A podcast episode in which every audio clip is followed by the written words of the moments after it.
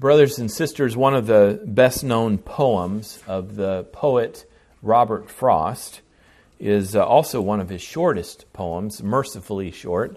Um, it's, the, it's the poem entitled Fire and Ice. Not seeing any recognition on uh, too many faces, but uh, the poem Fire and Ice goes like this uh, Some say the world will end in fire, some say in ice. From what I've tasted of desire, I hold with those who favor fire. But if it had to perish twice, I think I know enough of hate to say that for destruction, ice is also great and would suffice. It's a clever poem and uh, pleasantly one that you can actually understand what the poet is trying to say. But even better, it's a poem that serves us well for the sake of introducing this sermon. The, the poem, Fire and Ice, highlights the fact that mankind has always had some anticipation of the end of the world. Over the past several weeks, we've made uh, the point that man has within himself uh, the idea, the concept of eternity. As Solomon writes in Ecclesiastes 3:11, God has put eternity into man's heart, and yet mankind seems equally sure that while there is something somewhere, uh, something called eternity, it can't be found. Uh, it, it won't be found in the world as we know it. Instead, as the rock group REM uh, in the late 1980s, it's the world, it's the end of the world as we know it, and I feel fine. But the question that uh, Robert Frost uh, asked uh, is fire or ice? Again, the question contemplated by mankind is not whether the earth will end, but how. How will the world end? And, and Frost demonstrates another curious trait of mankind by making light of the, of the question by connecting fire with desire, uh, a connection not lost on most people, uh, with the added bonus that the two words rhyme. Um, but he returns to a more serious note by adding that uh, whether fire or ice, uh, with ice being connected with hatred, uh, both are destructive enough to serve the purpose of bringing an end to the world. Well, which will it be, fire or ice? Um, for Christians, for those who believe the Bible to be the inspired uh, and inerrant Word of God, the answer is clear. Uh, the Apostle Peter writes in 2 Peter 3, verse 7 uh, by the same word, the heavens and uh, earth that now exist are stored up for fire, being kept until the day of judgment and destruction of the ungodly. Again in verse 10, Peter writes, But the day of the Lord will come like a thief, and then the heavens will pass away with a roar, and the heavenly bodies will be burned up and dissolved, and the earth and the works that are done on it will be exposed. And then, for a third time, in, in verse 12, Peter writes, The day of, God in which the heavens will be set on fire and dissolved, and the heavenly bodies will melt as they burn. If not for the fact that uh, Peter says it three times over, uh, we might be tempted to read it over and let it go. But given the emphasis by way of repetition, we can hardly answer the question any differently. The world will end in fire. And so, this first point, the coming fire.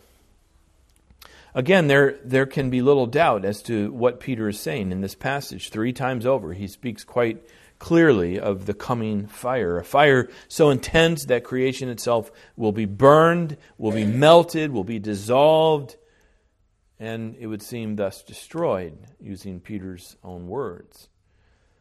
The difficulty that we have with this passage is that there are four speakers or writers of Scripture who speak about the end of the world, and, and of the four, only one, only Peter, mentions the destruction of creation by fire. When Jesus teaches about the last day in, in Matthew 25, he, he gave us these memorable words. He said, When the Son of Man comes in his glory and all the angels with him, then he will sit on his glorious throne. Before him will be gathered all the nations and he will separate people one from another as a shepherd separates uh, the sheep from the goats. And he will place the sheep on his right and uh, the goats on the left. And when Jesus mentions fire in, in that context, he says, Then he will say to those on his left, Depart from me, you cursed, into the eternal fire prepared for the devil and his angels. So, from the mouth of Jesus, we hear a fire, just not, uh, not fully of, of, of, of the destruction of the entire world by fire. When the Apostle Paul teaches about uh, the last day in, in various chapters, uh, it would seem that his greatest emphasis is, uh, is on the resurrection.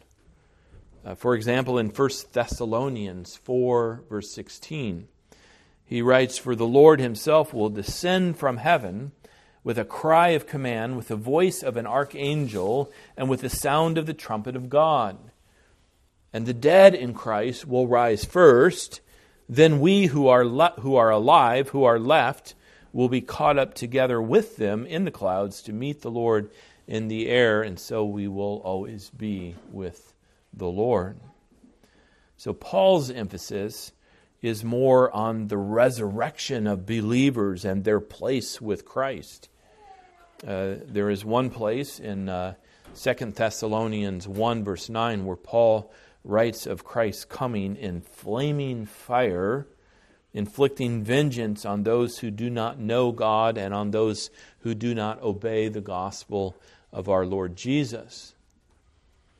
But unlike Peter, Paul's reference to fire is, uh, is not in connection with the punishment of the wicked, and it would not seem in that reference to be the destruction of creation. Well, like all doctrines, uh, we need to hear all that Scripture says on the matter. We need to be careful not to pit one writer against another uh, or one passage against the other. Uh, and one thing that we do see is that the biblical writers are quite consistent in teaching, using the words of, of Jesus in Matthew 24, verse 35, that heaven and earth will pass away.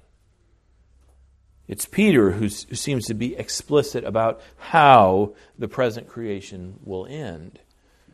But all the biblical writers are clear that heaven and earth will pass away.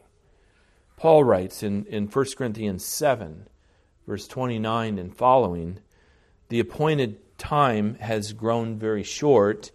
From now on, let those who have wives live as though they had none, and those who mourn as though they were not mourning, and those who rejoice as though they were not rejoicing, and those who buy as though they had no goods and those who deal uh, with the world uh, as though they had no dealings with it.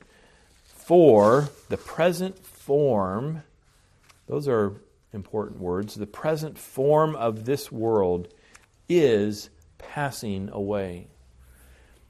And the Apostle John writes in 1 John 2 17, and the world is passing away along with its desires, but whoever does the will of God abides forever. It, it, it cannot be denied, and indeed it, it shouldn't be denied, it shouldn't be missed, that, that when God created the earth and everything in it, He declared that it was very good. So the point here is, is not to fall into the, the Gnostic error that a, that a physical world is inherently evil and must be destroyed solely on that basis because it's physical. So the point is not that we should refuse to have much, if anything, to do with this world, given that it will be burned up anyhow. And yet, the clear teaching of Scripture is that it will be burned up. On one hand, Paul in, in Romans 8 speaks of the redemption of creation. Uh, in a similar vein, uh, Isaiah the prophet gives us that memorable picture of the lion laying down with the lamb.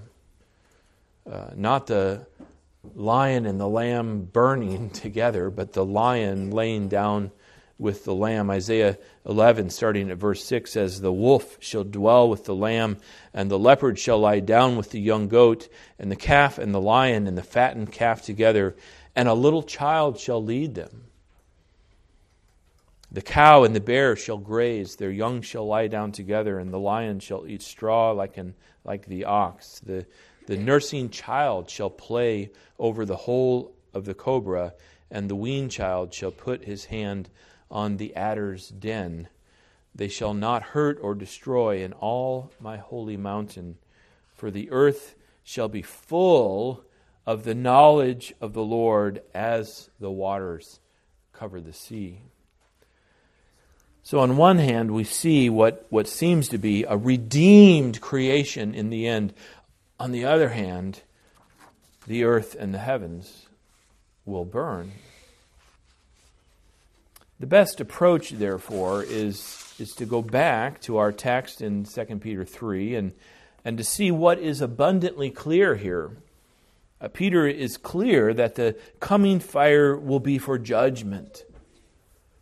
Uh, this is not just some prediction of the end of the world, but the foretelling of God's judgment upon the world. Again, in verse 7, the heavens and earth that now exist are stored up for fire, being kept until the day of judgment. It won't just be a day of fire, but the day of God's judgment. Therefore, next, what is also clear is that the coming fire will come for the destruction, most in particular, of the wicked. It will be the day of judgment and destruction of the ungodly, writes Peter. Again, Peter is not teaching the Gnostic heresy in, in this passage. He is not saying that God hates the physical world. Indeed, God declared it all very good in the beginning. So the thing to be punished and, and the thing to be removed from his good creation is sin, the wickedness of unbelieving mankind. We also see in verse 10 where Peter writes that the heavens will pass away with a roar. Uh, so there's Paul's language and, and, jo- and John's language that, that we are living in a world that is passing away. The heavens will pass away with a roar. It's just that Peter gives us, again, far more details on how it will pass away. It will pass away with a roar and the heavenly bodies will be burned up and dissolved. And then to our point here, Peter writes this and the earth and the works that are done in it will be exposed. Again, the point is, is not just fire and destruction. Uh, this is not like uh, uh, the children uh, on the beach. Uh, at the end of the day, they decide to knock down their own sandcastle. Uh, the point is judgment. The point is to expose by fire the wickedness of man, though to that point it was kept secret, yet to expose the wickedness of man on the face of the earth. So we come to this second point, uh, awaiting people. Already, as the, as the second point, we come really to a point of application because Peter writes next in verse 11 Since all these things are thus to be dissolved, what sort of people ought you to be in, in lives of holiness and, and godliness, waiting for and hastening the day, the coming of the day of God? Why is Peter teaching uh, these things? Because, because it comes as a call to holiness, uh, as a spur to godliness. But a good overall name for those who are convinced of these things is that we are awaiting people. And what are we waiting for? We, we are waiting for the end of the world, for the destruction of all things. And what does that mean? It means that we, we are certainly called to live in this world, uh, even to enjoy this world, to make good use of all that God has made and declared to be very good. But even as we do so, we must be awaiting people. We must remember at, at every step that we are living in a world that is passing away. With every bite that we take to our great delight, we love food, right? Uh, upon every sight, springtime, the leaves are going to start coming back on the trees, the grass is going to start greening. Uh, with, with, every sight that we see uh, within the goodness of God's creation, yet we must remember that the point of it is not ultimately our pleasure, but God's purposes. We must remember that the stuff of this world will not last. As the old saying goes, you, you can't take it with you. But Peter's context here is the last day, not just our death, but uh, the day of our death, but the, the last day. And, so we must also remember uh, it will not last, it will not survive. This world will not survive the fire uh, in the end. The parallel teaching from Jesus is uh, surely Matthew 6, verse 19 which reads, uh, Do not lay up for yourselves treasures on earth where moth and rust destroy and where thieves break in and steal, but lay up for yourselves treasures in heaven where neither moth nor rust destroys and where thieves do not break in and steal. What's interesting is, is that Jesus seems to focus on the, the temporary nature of things, even within this world. It will not last. It will not survive even a few short years within the span of time. However, Peter's point is to show that even what does manage to last, we still have Roman ru- ruins, do we not? We can still see something of the Aztec uh, uh, empire. Um, so there are some things that generally last for a very long time uh, on the on the face of the earth. But but even so, no matter how long anything might last uh, through the course of time, in the end, nothing nothing will survive. The devil would have us uh, live for the moment. Here's the evil of evil. Here's the here's the temptation of sin. Live for the moment. The the flesh would prompt us to carpe diem, seize the day. I actually like that phrase. I think it can be employed in a, in a quite godly way.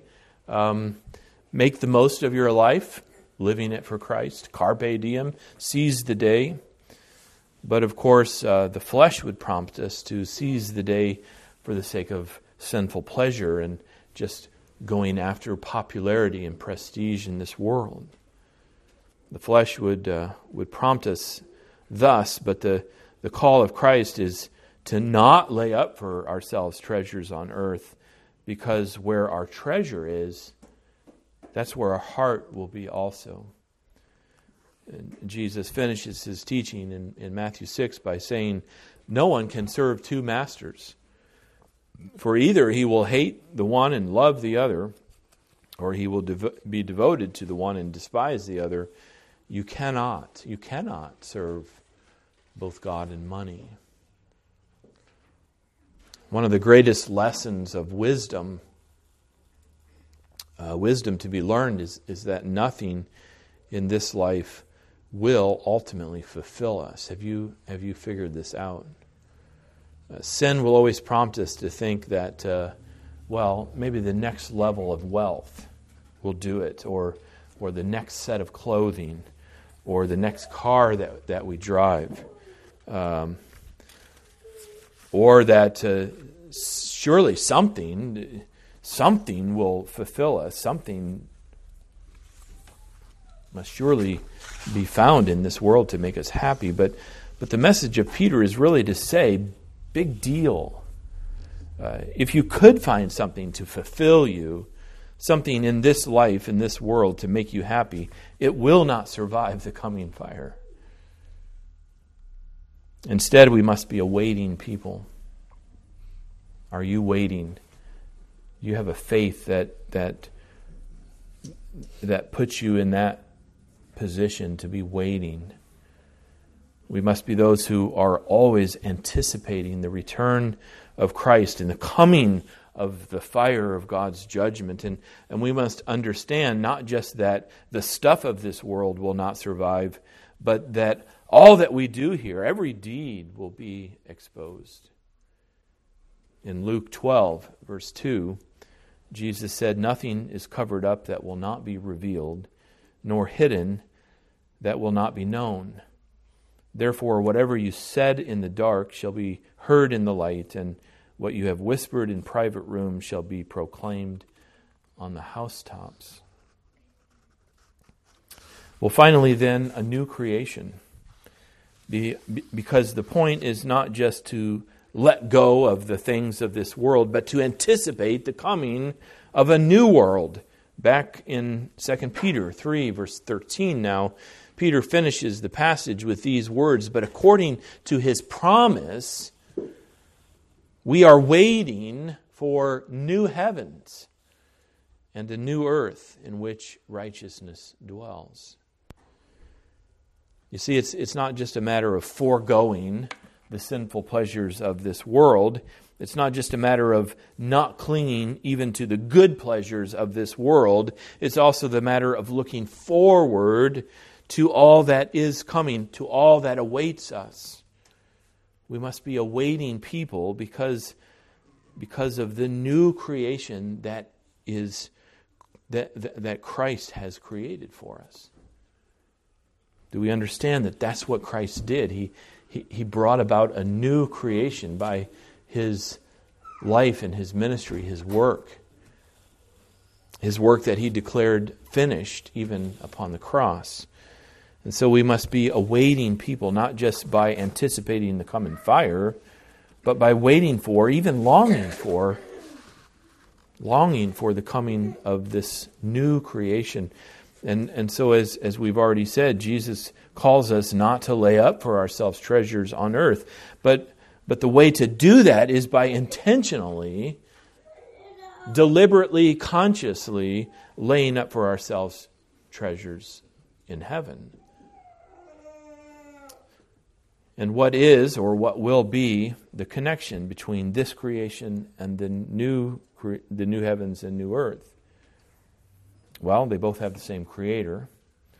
Uh, they both are the gift of God to his people.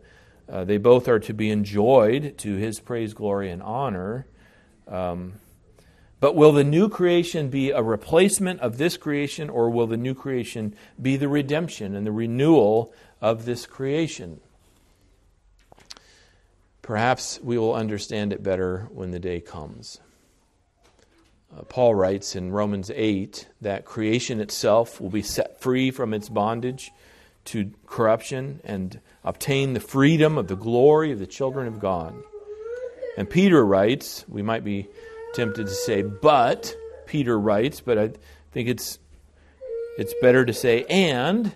We're not putting, we're not pitting these two passages against each other, but Peter writes, the heavens will be set on fire and dissolved, and, and the heavenly bodies will be burned up. The problem is, is we're, we're just not there yet. Um, parents are known to tell their children on family trips, uh, we'll get there when we get there. Um, but on this trip, it's also the case that we won't even know where exactly there is, we won't know exactly where we're going until we actually get there. But the thing to see as well is, is that, in another sense, we're already there. This is the already and the not yet. Uh, in 2 Corinthians 5:17 the apostle Paul writes therefore if anyone is in Christ he is a new creation the old has passed away behold the new has come Paul speaks in the present tense uh, we are a new creation. It's not that we will be a new creation. Even now we are a new creation. The old has passed away. Behold the new has come. And here is the importance of understanding that, that, uh, that John begins his gospel with the words, in the beginning, just as Genesis 1 starts with the words, in the beginning, and tells the story of, of creation, so the gospel of John begins the same way and, and tells the story of how, how Jesus created a new creation. The work of Christ has recreated us. Uh, the ministry of Christ was to accomplish a new creation. And believers in Christ are, even now, a new creation. It's why they are believers in Christ, because they have been recreated under the sovereign grace of God. And believers in Christ are, even now, a new creation, still living. Can't deny that, right? Still living within God's first creation but waiting. Are you waiting? Waiting for the return of Christ to make all things new. He's already made us new, and in the end, He's going to make all things new. It requires some speculation, uh, but perhaps that's why the end of the world will come with fire. Perhaps the thing that the coming fire will accomplish is to burn off very quickly these bodies of death so that what's underneath will be revealed. Uh, maybe it will be like uh, taking, a, taking off a, a ratty old overcoat to find that underneath we are already wearing the very finest clothes of heaven.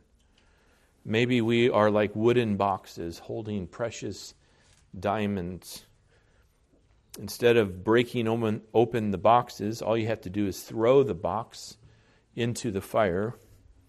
Then you wait for the fire to burn out, and then you dig through the ashes and you find the diamonds. Fire destroys, but it only destroys what can be destroyed. Make no mistake, your body can be destroyed and will be. And that's exactly God's plan to destroy your body with fire so that you will be revealed as the new creation that you really are, even now, in Christ. There's so much that we don't know and, and so much that we do. Uh, what we do know is that Christ has wrought a new creation. Uh, he didn't come to make salvation available, but to accomplish salvation in God's people. Upon his resurrection, a new creation dawned, and God's people, including you and me, were recreated. So now, if anyone is in Christ, he is a new creation. To put it another way, as soon as a person believes in Christ, it is revealed that he or she has always belonged to Christ and is already part of this new creation. What we do know is that the day is coming, a, a, day of fire, even, a day of judgment, a, a day of destruction for the wicked, but a day of revelation for those who on that day are waiting for their beloved Savior, Jesus Christ. And on that day, we will be the diamonds in the ashes. We will be those who enjoy new heavens and a new earth forever. Amen. Let's pray. Glorious things are promised us, O God. So glorious that we cannot fully understand exactly how it will come and, and what it will be. But we know that uh, it will come. And we know that we have salvation in Jesus Christ, and that even now we are part of the new creation that will find its uh, fullness and, and consummation in the last day. Grant that we would uh, not turn away from the truths of your word because, because we can't understand them fully. Grant instead that we would simply marvel at what is promised us, what is coming. And grant that we would be thankful that it's all coming by grace. And it's all coming as your gift to us in your Son and our Savior, Jesus Christ. And so we ask and pray these things in His name. Amen.